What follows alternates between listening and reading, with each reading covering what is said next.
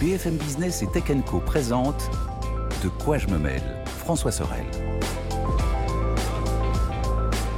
Et salut à toutes et à tous, merci d'être là sur BFM Business, vous le savez, à la radio, à la télé, le week-end, mais aussi sur YouTube.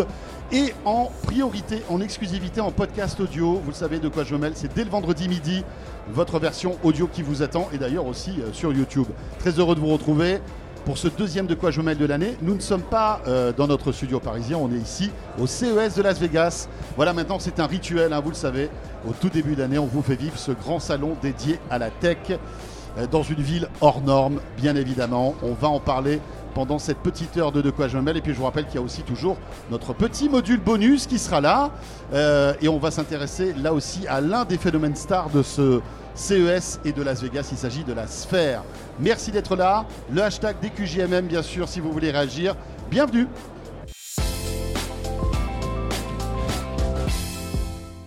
Et pour commenter l'actu depuis le CES, Anthony Morel est avec nous, salut Anthony. Salut François, salut à tous. Voilà le marathonien de l'info de BFM Business, BFM TV, la plateforme Tech & Co. Je vais mettre ça comme bio sur Twitter là, enfin, ouais, c'est vrai. C'est pas mal. Marathonien de l'info. Ouais, j'aime bien. Et pour commenter l'actu, on est ravis d'accueillir aussi Nicolas Lellouche. Salut Nicolas. Salut François, salut Anthony. Voilà. Salut JB. La rédaction de Numérama qui est bien représentée. Ouais. Voilà. Ça évidemment, couverture exceptionnelle. Hein, aussi nous aussi, on a bien marché. On a mal aux jambes, on a hâte de rentrer parce que je pense qu'on peut tous dire ici que le CES, c'est grand. Mais c'est un moment important aussi, hein, évidemment, pour nous journalistes. Et on a aussi JB 2 Collection qui est là. Et bonjour. Salut JB. Salut, je suis ravi d'être là. Merci pour l'invitation. Salut, JB. Écoute, on est ravi aussi de t'accueillir JB. Maintenant, on parlait de rituel aussi. Hein. Chaque année, tu es là dans De quoi je me mêle. Ici, on se croise ici pour commenter l'actu de ce salon. Alors, bien sûr, chacun va avoir ses petits coups de cœur, mais aussi ses tendances de ce CES. Il y a plein de choses intéressantes à raconter. Est-ce que vous pensez, première question, est-ce que c'est un bon cru ? Est-ce que c'est un salon qui mérite tout le soin et l'attention qu'on lui porte, Anthony ? Je dirais plutôt un bon cru, ouais. Alors moi, ça faisait 3 ans que j'étais pas venu. C'est vrai. Mais c'est vrai. Depuis le Covid, en fait, voilà. Mais j'avais le souvenir d'un salon gigantesque où on en prenait plein les mirettes, et c'est toujours un salon gigantesque où on en prend plein les mirettes. Alors c'est vrai qu'il y a des produits avec des effets waouh, on va en parler. On parlera tout à l'heure des écrans transparents notamment. Il y a d'autres objets, des robots absolument incroyables. Moi, j'ai trouvé que de ce point de vue-là, oui, c'était un bon cru. Après, faut pas se mentir. Comme à chaque fois au CES, je pense qu'il y a 90% des innovations qui sont présentés, qui soit ne verront jamais le jour, soit seront complètement oubliés dans 6 mois, mais c'est aussi ce qui fait le charme, je pense, de ce genre de salon, c'est que voilà, on a plein de prototypes, plein de preuves de concept, et puis à la fin, c'est le marché qui décide, quoi. Oui, c'est essaimer en fait plein de choses, des concepts qui pour la plupart, tu le disais, vont disparaître, mais qui vont peut-être en inspirer d'autres, qui vont devenir après des objets qui vont révolutionner, bouleverser notre quotidien. Ouais. On parlera tout à l'heure d'un objet un peu bizarre, le Rabbit. Voilà, je sais pas si tu l'as eu en main ce truc-là. Non, je sais, j'ai aucune idée du stand où c'est. J'ai cru comprendre qu'ils ont fait une présentation dans un hôtel et qu'ils avaient invité que les médias américains. Voilà. Donc du coup, mais en tout cas, ça a beaucoup fait parler. Sur Internet et tout, The Verge en a beaucoup parlé. Et c'est un produit étonnant, mais on se garde ça pour un peu plus tard. JB, bon salon. Je suis un peu plus mitigé qu'Anthony. Je trouve que soit on est trop aujourd'hui habitué à avoir tout le temps des innovations de dingue, mais je trouve que cette année, il n'y a pas d'innovation de dingue. La télé transparente, on va en parler, mais en fait, ça fait des années que ça existe, qu'on en voit de partout. Il n'y a pas le petit truc qui fait que tout le monde s'est rué sur ce stand pour le voir. Là où l'année dernière, il y avait par exemple des voitures qui changeaient de couleur, il y avait des choses qui étaient un peu différentes. Là, cette année, je trouve que c'est un peu plus léger que les années précédentes. Nico ? Je suis entre les deux, j'ai joué l'arbitre. En fait, ça, tout dépend de ce qu'on appelle un grand cru. Comme ça, on sera à égalité, tu vois. Oui, égalité, je mets un partout. Non, parce que j'ai quand même des arguments, mais messieurs, bien sûr, attendez. Évidemment, Nico. Non, mais je trouve que en fait, ça dépend de ce qu'on appelle un grand cru. Ça fait quelques années quand même qu'on n'a pas de CES avec une annonce majeure comme il y a pu y en avoir il y a une dizaine d'années, etc. Donc, moi, j'ai quand même l'impression que partout où je suis allé, j'ai vu des trucs qui méritaient un article, qui méritaient une vidéo. Donc, de ce point de vue-là, je me suis bien amusé, j'en ai eu plein les yeux aussi. Et pour moi, c'est un CES réussi. Mais là où je te rejoins, c'est qu'en effet, même sur l'intelligence artificielle, on va sans doute en parler dans l'émission, on nous promettait le salon de l'intelligence artificielle. Elle est en effet partout, mais ce n'est pas ici qu'on va avoir la grosse avancée majeure en intelligence artificielle. On est là pour finalement utiliser les technologies qui ont été présentées toute l'année dernière et les futures qui seront présentées cette année. Très bien, alors on va parler de e-santé tout à l'heure, On va évoquer aussi l'automobile qui est présente, ce fameux Rabbit. Tu nous parleras aussi des innovations Samsung aussi. Bien sûr. Parce que Samsung vient toujours en force hein, avec un immense stand. Même stand, c'est pas le mot, quoi. On a l'impression qu'ils ont... C'est une maison, un Hollande. Une maison, mais surtout une maison connectée parce qu'ils poussent ça énormément alors qu'on est à l'approche de l'annonce du Galaxy S24 qui va arriver là dans quelques jours. Donc une actualité assez dense hein, pour le coréen. Pour débuter donc, peut-être parler du Vision Pro parce que évidemment il est pas, on le voit pas. C'est hein, marrant au final que ce soit le premier sujet du CES. Non mais c'est parce que c'est aussi, on va dire la manière dont la stratégie de ces géants de l'électronique aussi se déroule finalement parce que le CES, Apple n'est pas là. Alors ils sont peut-être là, sans doute, mais on va dire cachés. Ou en tous les cas pour peut-être sourcer de nouveaux matériaux, de nouvelles puces, etc. etc. D'ailleurs, tu as vu ? Bah oui, justement, ce que j'allais te dire. Quelqu'un de chez Apple se baladait dans les allées du salon. Ce qui est à savoir, et je trouve ça assez amusant, il y a un hall dédié au métavers, aux réalités virtuelles, augmentées, lunettes. Ils mettent tout au même endroit. Et dans ce hall, donc vraiment les 5 premières minutes où j'arrive au CES, j'ai voulu essayer des lunettes de la marque X-Real qui fait des lunettes de réalité augmentée. Et la personne devant moi en train d'essayer était une ingénieure optique d'Apple, donc qui a sans doute bossé sur le Vision Pro, qui est au courant de certains prototypes d'Apple de lunettes. Donc c'est la preuve qu'Apple est évidemment présent. Et c'était le jour d'ailleurs de l'annonce de la sortie du Vision Pro le 2 février. Donc Apple surveille de loin le CES et le parasite en faisant des annonces, et Apple surveille le CES aussi pour éventuellement racheter des entreprises, discuter avec des entreprises et surveiller la concurrence. Tu la connaissais l'ingénieur ? Tu la connaissais physiquement ou elle s'est présentée comme étant chez Apple ? Elle avait un badge Apple, elle avait un badge Apple, donc du coup il se cache même pas. Moi je la connaissais pas. Moi aussi je pensais qu'il venait. Son nom m'était familier. Son nom m'était familier, donc je pense qu'il a déjà été cité dans des articles. Donc du coup j'ai juste googlé, c'est un réflexe basique, j'ai googlé son nom alors qu'elle était devant moi et j'ai vu la fiche LinkedIn, donc optics ingénieur depuis 4-5 ans chez Apple, superviser le projet Vision Pro, tout ça, donc voilà, c'est la preuve que le Vision Pro c'est vraiment... Utilisez les immenses margaritas qui font 3 litres. Parlez-moi du Vision Pro. Je pense que vous, à la fin du verre, elle te raconte toute la vie du Vision Pro. Tu repars avec. J'aurais bien aimé repartir avec, mais on s'est raté. Ça, c'était la mission du CES, repartir avec le Vision Pro, je repars sans. Mais non, non, mais en tout cas, ils sont bien présents. J'aurais bien aimé lui parler, mais le truc, c'est que je faisais la queue depuis 10 minutes pour accéder aux lunettes. C'était moins après elle. Donc, du coup, le temps de la rattraper, c'était mort. Je suis sûr qu'elle m'aurait pas dit grand-chose, je pense. Elle t'aurait pas dit grand-chose. Non, mais ce qui est marrant, parce que c'est pour ça que je te posais la question, c'est que le CES, c'est aussi ça, c'est-à-dire qu'il y a aussi une partie d'espionnage industriel, ou en tout cas de surveillance entre concurrents. Évidemment. On sait que les gens de chez LG vont voir ce qui se passe chez Samsung, les gens de chez Samsung chez LG, ils enlèvent leur badge, ils y vont incognito, ils regardent de très très près. T'as des constructeurs, moi j'étais tombé sur des mecs même qui arrivaient, qui prenaient des photos, mais sous tous les angles des produits, qui posaient des questions ultra précises sur le nombre de millimètres de telle ou telle couche et tout.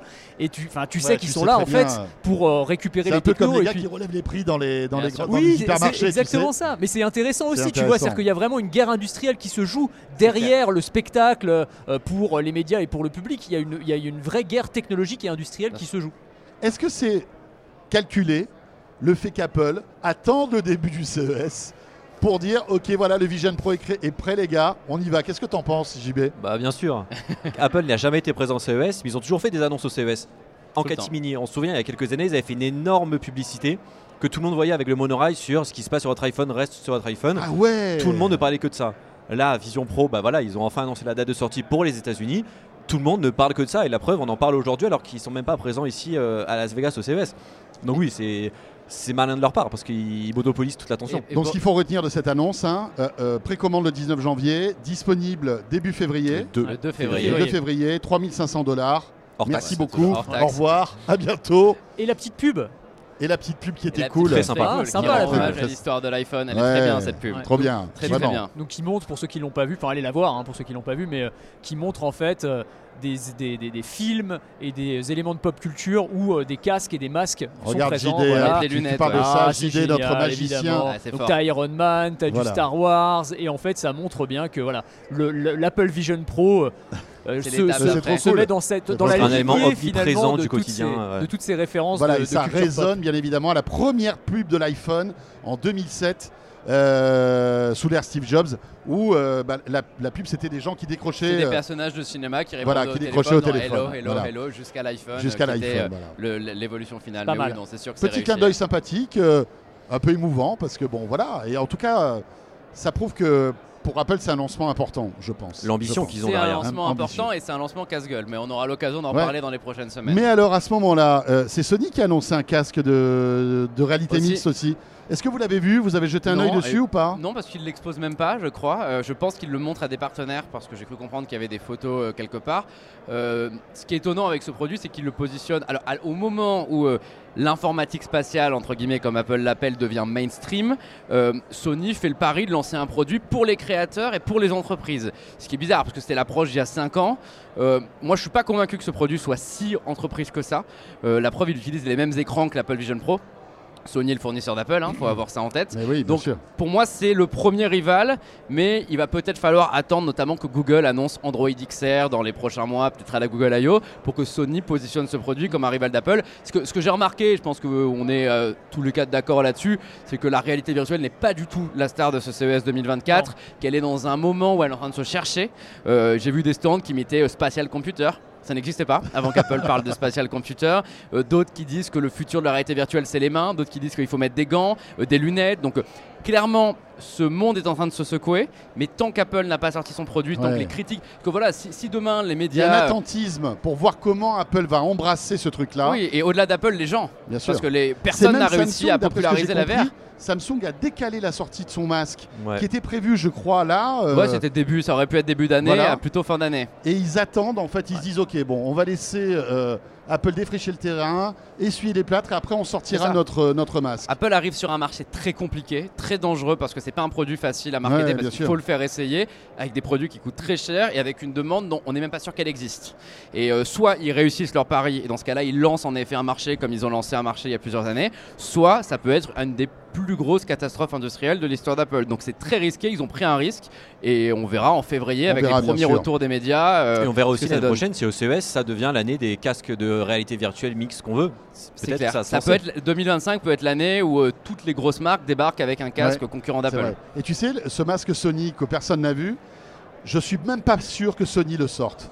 Parce que moi je vois le truc arriver, je fais un appareil un peu proof of concept avec le meilleur de la technologie Sony, pour que justement tous les industriels qui veulent créer leur masque viennent prendre en fait des composants Sony. Absolument. Et Sony est comme un équipement avec l'automobile, on en parlera tout à l'heure d'ailleurs aussi. Ouais. Et parce qu'en fait Sony a sorti son masque avec la PlayStation 5 qui n'a pas l'air de révolutionner les foules. Hein. Et c'est très classique comme approche sur PlayStation. Et bien sûr, c'est une espèce de vitrine technologique. Regardez, on fait un masque, vous voulez les écrans 4K qui à l'intérieur? Pas de problème, vous voulez les capteurs, 4K, micro OLED, le son spatial, regardez, on a ça aussi en truc. En magasin. Et voilà, et on verra, hein, peut-être que je me trompe, mais... Non, mais c'est possible, en effet, que pour eux, il y ait l'intention de ne pas laisser Apple être le porte-parole de leur technologie. Ils ont équipé Apple sur les technologies, mais ces technologies existent aussi sous la marque Sony, et il faut que les autres sachent que Sony est l'équipementier. TV transparente. Voilà, s'il y a bien un sujet aussi qui est très visuel... et qui voilà, disrupte un petit peu ce salon. Parce que c'est vrai qu'en termes de télé, à part ça, bon, voilà, un OLED encore meilleur. Il n'y a que ça. Hein, chaque stand a des télés transparentes. Oui, voilà. C'est dingue. Mais à part ça, y a, enfin, je veux dire, il n'y a pas de rupture, quoi. Non. Enfin, voilà. Mais cela dit, même les télés transparentes, c'est une technologie qui existe depuis des années. Bien sûr. Moi, je me souviens, chez Toshiba, il y a quelques années, je me rappelle, j'étais au MedPi, c'était un salon à Monaco, je voyais les télés transparentes déjà, tu vois. Là, la nouveauté, en fait, c'est qu'ils veulent se positionner, que ce soit LG ou Samsung, qu'ils veulent positionner ces télés comme grand public. C'est-à-dire, jusqu'ici, on disait les télés transparentes, c'est une démonstration technologique avec des cas d'usage qui sont évidents dans l'événementiel, dans les musées, dans les spectacles, dans la pub, on peut imaginer plein de vitrines, trucs. Les vitrines, évidemment, des magasins, c'est génial. Mais là, le truc qu'essayent de nous vendre LG et Samsung, c'est de dire non, non, mais votre future télé, celle que vous aurez à la maison, elle sera transparente, vous l'éteindrez et elle disparaîtra complètement de votre maison. Alors c'est vrai que l'effet waouh est là, c'est-à-dire que c'est spectaculaire. LG, alors comme d'habitude, il faut expliquer, mais au CES, ils ont effectivement des stands énormes et LG a en général des murs d'écran absolument gigantesques où tout le monde se presse, que c'est très impressionnant. Et ils ont fait un mur d'écran transparent, donc tu peux voir des deux côtés, ils font des effets visuels incroyables et tout. Et c'est vrai que c'est absolument magnifique. La question quand même, c'est à quoi est-ce que ça va servir. Moi, je suis enthousiasmé par plein de trucs sur ce salon. Je dois dire que les télés transparentes, j'ai du mal à comprendre. Enfin, je me dis, voilà, si tu veux vraiment un truc, enfin, si tu veux que ta télé soit transparente, enfin, achète pas de télé, quoi. Je veux dire, si tu veux regarder la télé, ça va sortir, parce que oui, y a une différence entre les protos qu'on voit depuis toutes ces années, qui restent dans des cartons, voilà, dans leur labo. Est-ce que ces télés vont sortir? Est-ce qu'elles vont être commercialisées? Alors là, ils n'ont pas donné de prix, ils n'ont pas donné de date, ni rien. Mais à partir du moment où ils les mettent à ce point en avant, c'est vraiment l'ouverture du salon. Tu ne vois que ça. Tu entres dans le hall central du Convention Center, donc c'est vraiment le point central du CES. Mmh. Tu ne vois que ça. Ça veut dire, enfin, c'est un signal fort pour dire ça va arriver sur le marché. En tout cas, c'est notre ambition de les sortir sur le marché. Après, est-ce que ça prendra dans le grand public? Moi, je ne sais pas, pour avoir regardé un petit peu, c'est très joli, mais je n'imagine pas regarder un film de 3 heures sur une télé transparente, parce que tu n'as pas du tout le même effet que quand tu regardes sur un écran noir avec un contraste. Après, en fait, parlant de télé transparente, la télé de chez LG est une télé qui a derrière une sorte de mécanisme qui permet de cacher l'arrière-plan et de mettre vraiment un fond noir. De mettre un arrière. C'est-à-dire, ouais, de pouvoir avoir la fameuse télé transparente comme on a envie de la voir, et si on veut regarder un film, avoir un vrai contraste avec un mécanisme qui permet de rendre sa télé non, ouais, transparente. Ça, ouais, c'est plus malin. C'est-à-dire que malin. Samsung, ouais, tu te retrouves avec une télé qui est transparente et teinte, à la limite qui peut même se fondre faire un aquarium, dans l'environnement, plein de choses. Okay. Ouais. Tu l'allumes. Tu as une espèce de volet roulant, voilà, de volet opaque noir, mmh, qui monte et qui va projeter, donc en fait, et voilà, et qui va sublimer les images OLED. Mais est-ce que ça va être d'aussi bonne qualité qu'une télé OLED LG, par exemple? Là, on n'a pas de luminosité. Alors, moi, j'ai rencontré LG Display pendant le CES, donc pas LG la marque, mais LG l'équipement, c'est celui, ouais, qui, ouais, fabrique, ouais, les écrans. En fait, ça m'a permis de voir ce débat qu'on a sur les télés transparentes d'un autre regard. En fait, j'ai l'impression que là, nous, on voit la question de est-ce qu'on va commercialiser les télés transparentes ou non. Il y a surtout LG qui dit qu'on peut faire ça avec de l'OLED, et Samsung qui passe le message que l'OLED, c'est le passé et que le micro-LED, c'est le futur. Et ça, c'est très important parce que LG aujourd'hui domine l'OLED, alors que c'est pas du tout le cas dans le cas de Samsung, qui a toujours eu du mal avec cette technologie-là. Donc il y a une vraie guerre industrielle à ce niveau-là. LG, eux, leur promesse, c'est de dire que c'est quasiment la même technologie, parce qu'on ne fait que retirer l'arrière de la télé et après on reste sur de l'OLED, et donc on perd en luminosité parce qu'il y a moins d'arrière-plan, mais c'est globalement la même chose. Et Samsung, c'est de dire qu'on repart complètement à zéro dans le procédé industriel et qu'on fait un truc super lumineux, super transparent. Donc l'enjeu, il est là. Je pense que LG va aller plus vite dans la commercialisation parce qu'eux ont déjà l'OLED, que l'OLED on peut le faire à des prix raisonnables. Donc LG, ça risque de débarquer dès cette année. Maintenant, pour Samsung, l'idée est de tuer l'OLED une bonne fois pour toutes pour se débarrasser de ce truc qui a été un fardeau pour lui sur les 10 dernières années. Alors justement, vous nous écoutez, je vous invite à regarder la version vidéo de ce De Quoi Je Me Mêle, parce qu'on vous met plein d'images qu'on a filmées de ces écrans transparents, et ça sort bien, enfin on se rend bien compte de l'intérêt que ça peut avoir à la télé, ouais, quand on le regarde en vidéo. Donc n'hésitez pas sur YouTube ou sur l'appli RMC BFM Play. Ce qui est intéressant, je trouve, c'est la tendance plus globale depuis quelques années au minimalisme et au fait de vouloir effacer la télé en fait des salons.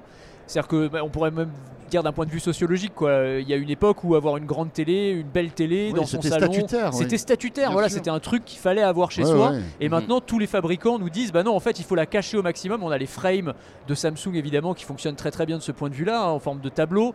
On a eu les télés enroulables, qui étaient les stars du, ouais, CES il y a quoi, 2 ans, 1 an, ouais, 2 ans, je sais plus. Ouais. Celle de LG, qui était aussi très spectaculaire. Donc il y a vraiment cette notion de, on essaye de cacher au maximum ces technologies, cacher cette télé que je ne saurais voir, parce que là vraiment on peut la mettre même, alors c'est pas mal parce qu'on peut aussi la reconfigurer sa pièce, j'allais dire, parce qu'aujourd'hui la télé, bah forcément vous la mettez sur le mur au fond, là vous pouvez la mettre contre une vitre, il n'y a pas de souci. Est-ce qu'on peut accrocher une télé transparente au mur? Oui, c'est ça. Personne ne s'est posé la question, mais et pourquoi pas. Mais une télé transparente pas à une base aussi, parce qu'il y a bien un câble à tirer, donc en fait elle est pas totalement transparente. Non. Il y a un petit caisson, je pense, en dessous, parce que nous on voit les télés, ouais, encastrées entre guillemets sur les stands, mais elle n'est pas totalement transparente. Ouais, mais tu peux, ah oui, c'est vrai, remarque, oui, parce que même le support tu vas pouvoir, ouais, le voir. C'est, ouais, vrai que tu peux pas avoir un truc qui marrant, flotte comme ça posé au mur, quoi. Il y a forcément des câbles. Faudra la prochaine version qu'elle soit en lévitation, et là on aura la totale, tu vois. Et ben voilà, en lévitation. La télé transparente volante. Mais est-ce que vous avez pas entendu alors on ne sait pas si ça va sortir ou pas ce truc. Je crois qu'LG il dit cette année. Hein. D'accord. LG, la preuve, il y a un bon indice. Elles ont un nom commercial, elle s'appelle Signature OLED T.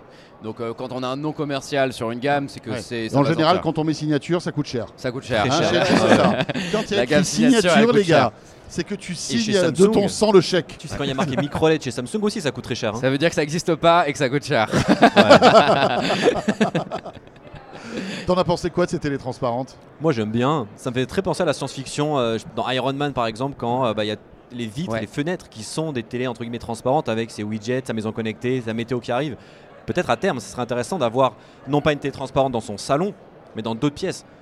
Dans la salle de bain, typiquement, la vitre transparente sera une télé, la douche. Mais la vitre, la cabine de douche. Voilà, c'est ça. Je pense qu'il y a des nouveaux usages. Il faut voir au-delà de la télé. Ouais. Ouais, ou un écran d'ordi, tiens, ça aurait du sens d'avoir un écran d'ordi transparent. En fait, c'est un complément d'une télé, parce qu'aujourd'hui, on le voit, les marques continuent quand même à sortir des télévisions ultra haute qualité. Samsung avec ses Neo QLED 900 B et autres, sont des télés en 8K avec de l'IA qui est intégrée, avec des énormes qualités d'image, parce qu'il y a une cible de gens qui veulent encore plus voir des bons contenus avec des Blu-ray et autres.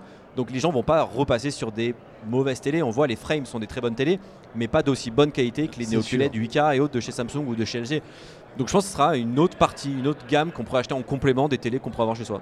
Bon, on verra bien. Est-ce que ça masque pas aussi peut-être une espèce de désert d'innovation dans le monde de la télé, et que finalement ils se sont dit, bon, comme on n'a pas grand-chose à part gagner un petit peu de contraste, un petit peu de taille, de diagonale d'image, on va mettre des écrans transparents. Peut-être. Ça fera un peu la blague. Parce que, voilà, moi, en tant que consommateur, ça va être la question. Est-ce que, voilà, si je vais à la Fnac ou dans un magasin d'Arty ou boulanger, je sais pas quoi, est-ce que j'aurais envie d'acheter une télé transparente, tu vois ? C'est ça la question. Bon, enfin, on verra. On verra bien. En tout cas, dans les magasins, je te rejoins, ça a du sens. Hein. Ouais. Ça va être beau, ça peut être très sympa.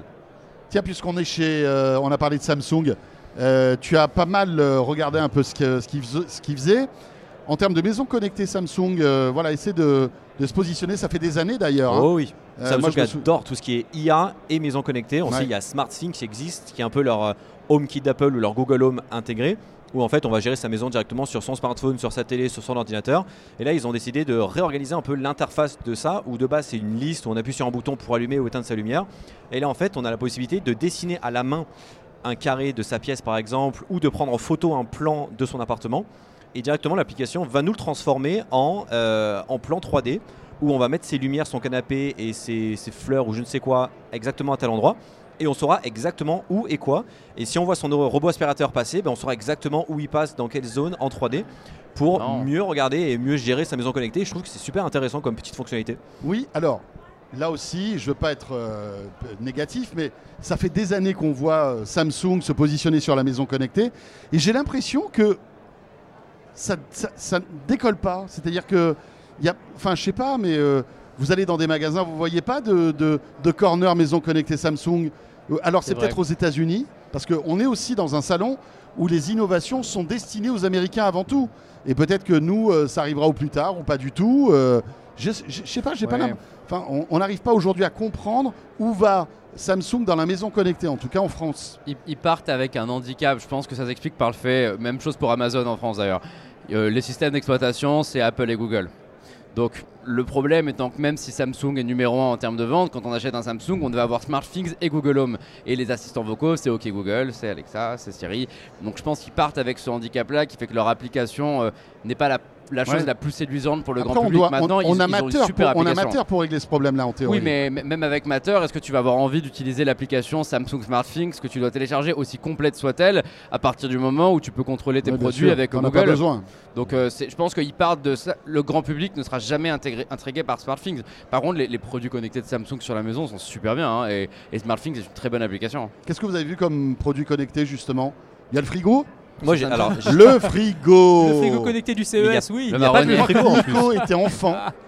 Il y avait déjà des frigos connectés du CES. Ou même JB d'ailleurs. Et un jour, j'en aurai un. Il doit avoir des vieilles vidéos de la chaîne Techno, qui est, on va dire, un ancien truc qu'on faisait avec Jérôme, où on voyait déjà des frigos connectés. Et je peux te dire qu'à l'époque, vous étiez tous les deux tout petits, quoi. Ce que je veux dire par là, c'est que à quoi ça sert ?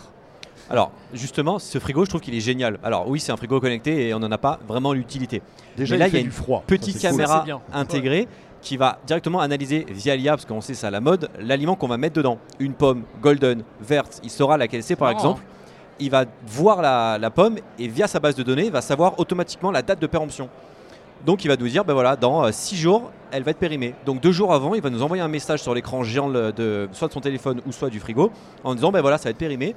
Alors je vous conseille potentiellement, parce que j'ai vu que vous aviez des œufs, du sucre et du lait, eh ben, de faire une recette avec votre pomme, parce qu'elle va se périmer. Ouais, alors ça c'est vraiment alors moi, le truc de la recette. JB, tu vois, ouais, je n'y crois mais alors tellement pas quoi. Ouais, ouais, ils ont pareil. Fait la démo, tellement ils ont fait pas. La démo. Oui, non mais la démo ça fonctionne sur le stand. Ouais, mais tu vois, est-ce que la question c'est est-ce que tu t'en servirais pour de vrai? C'est ça le truc. Moi je te jure que je pourrais, mais après je sais que je suis une minorité.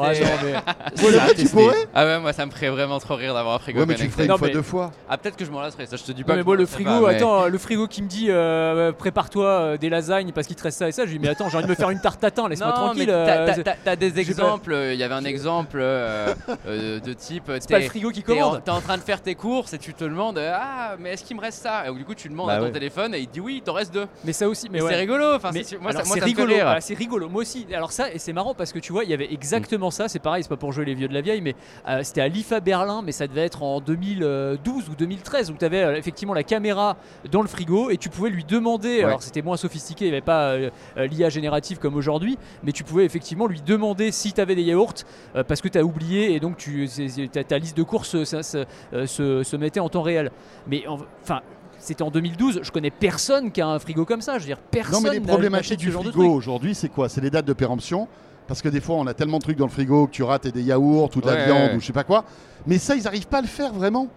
Ils n'arrivent pas à lire les étiquettes. Il faut que tu scannes à chaque que les gens le fassent. La personne va le faire. Ouais. Tu vois, c'est un enfer. Ouais, c'est un enfer. Non, mais il est évident. Je pense que tout le monde est d'accord pour dire que c'est pas une révolution les réfrigerateurs. C'est rigolo. Mais c'est marrant. Oui, c'est rigolo. C'est rigolo de les voir. Mais bon, quand tu vois le prix du frigo, tu rigoles. Non, mais c'est pour ça. Et la place surtout. Pourquoi personne ne fait de petits réfrigérateurs connectés? Moi, j'ai pas la place pour ça. C'est la taille de ma cuisine, le réfrigérateur de Samsung. Non, mais les gars qui te mettent Netflix sur l'écran du frigo, quoi. Ok, bon, d'accord. Est-ce que tu aimes rester devant ton frigo pendant une heure? Non, mais après, on peut imaginer si tu as une table de cuisine. Mais des gens ont une télé dans leur cuisine. Pourquoi ne pas avoir la télé sur le frigo? Oui. Non, mais ce qui est marrant, alors par contre, sur le fait. La télé, tu la payes super cher. Hein. Ouais, elle coûte cher la télé. Ouais. Le fait d'intégrer de l'intelligence artificielle dans les appareils électroménagers, c'est intéressant, je trouve, d'une manière générale. Après, il faut voir les cas d'usage qu'on peut avoir. Là, sur le frigo, effectivement, sur la date de péremption, je peux être d'accord avec toi. C'est-à-dire que si le truc est capable de me dire ça va dans 2 jours, ça va être périmé, ton litre de lait, il faut penser à le consommer, pourquoi pas? Ouais, ça c'est bien. Ça peut être pas mal. Tu sais quoi, le reste, il y a un truc aussi. Excuse-moi, je te coupe, mais aujourd'hui, il y a toujours des caméras. T'es à l'hypermarché du coin, tu dis pétard, est-ce qu'il me reste du beurre ou quoi? Bah là, tu te connectes, tu vois ton frigo, tu vois qu'il te reste du beurre, bah tu dis bah c'est pas la peine que j'en achète. Ouais, mais ça faut penser à le faire. Enfin, c'est toujours pareil quoi. Après, moi, je pense que là où ça va fonctionner, à le faire, parce que si t'as une caméra qui s'allume à partir du moment où t'as ton smartphone, t'as pas besoin d'y penser. Tu vois ce que je veux dire? Mais c'est des usages qu'on nous promet depuis des années et qui entrent pas dans les mœurs. Ça répond pas forcément à des besoins. Je crois. T'as peut-être mieux suivi ça que moi, donc peut-être que je dis un truc complètement faux, mais il me semble que maintenant il y a des connexions entre les différents produits, du type si tu es en train de préparer une recette et que tu sors le truc du frigo, ça va allumer ta plaque de cuisson automatiquement. Mais justement, je voulais juste terminer sur ça, c'est que Samsung elle est encore plus loin dans la blague, c'est qu'ils ont sorti une plaque de cuisson où il y a un écran intégré où en fait génial. Justement la recette que le frigo va nous donner va être transmise sur la plaque de cuisson et on va avoir la vidéo qui va être mise dessus. Voilà. Ça répond absolument aucun besoin mais c'est marrant. Mais tu vois, et quand la boucle est bouclée, tu regardes Cauchemar en cuisine depuis ta plaque chauffante. Non, mais tu peux commander sur Uber Eats quand t'as raté. Voilà, exactement. Vous savez quoi? J'ai tout cramé, je vais commander sur Uber Eats. C'est super. Non, mais par contre, l'idée de mettre de l'IA dans l'électroménager, pour moi, ça va fonctionner à partir du moment où ça se fait de manière complètement automatique. Par exemple, sur le CES, là, t'as des aspirateurs avec de l'IA à l'intérieur, et l'aspirateur, en fait, va comprendre sur quel type de surface il se trouve. Si par exemple, il a une tâche un peu dure, il va retourner à sa base, passer en mode serpillière, revenir avec ça. Là, pour moi, ça peut fonctionner. Ça, c'est vraiment cool parce que ça se fait automatiquement. Donc, t'as pas à changer toi ton usage, à penser à un truc et tout, ça se fait, l'IA est embarquée et elle va avoir une utilité directe. Ça va être intéressant aussi dans les télés. Tu as les télés qui, avec l'IA, vont être capables de, par exemple, d'adapter le niveau de contraste à la luminosité que tu as dans ton salon. Voilà, tu fais baisser la lumière et la télé va améliorer l'image instantanément. C'est des petites choses comme ça. Ça, pour moi, il y a une vraie valeur ajoutée dans les frigos, dans les fours. Je trouve ça effectivement très marrant. Je suis le premier à faire des sujets là-dessus parce que ça me fait marrer. Oui, bien sûr, évidemment. C'est très visuel et tout. Je sais pas si ça peut prendre dans le grand public. J'ai un peu plus de doutes. Voilà. Il y a le four aussi Samsung qui est rigolo là, qui analyse. Je sais pas. Alors ça n'a pas été présenté là au CES, mais auparavant, qui analyse. En fait, il y a une caméra sur le plafond du four à l'intérieur et qui détecte dès que par exemple ta tarte ou ton rôti est cuit, il va arrêter le four. Ouais. Tu vois? Ouais, c'est pas mal ça. Voilà, bon. Encore une fois, si ça se fait automatiquement, pourquoi pas? même avec l'écosystème, c'est que la caméra du four. Moi, ma pizza, je fais pas confiance à l'IA, transmise sur sa télévision Samsung. Donc on peut être dans son salon, regarder sa cuisine et on pourra en temps réel regarder dans le coin supérieur. C'est génial. Remarque, le programme le plus regardé à Netflix, c'était la cheminée. C'est la cheminée. Donc pourquoi pas regarder le poulet dans son four. Pourquoi pas. Bon, écoutez, c'est avec cette belle phrase. Pourquoi pas regarder le poulet dans son four que nous terminons ce premier module de quoi je me mêle, les amis. C'est vrai que c'est une belle phrase. Et vous allez voir que la suite va être encore plus facétieuse. Je m'y engage avec Anthony, avec JB 2 Collection et Nicolas Lellouche. Merci de nous suivre. À tout de suite. De quoi je me mêle sur BFM Business et Tech & Co.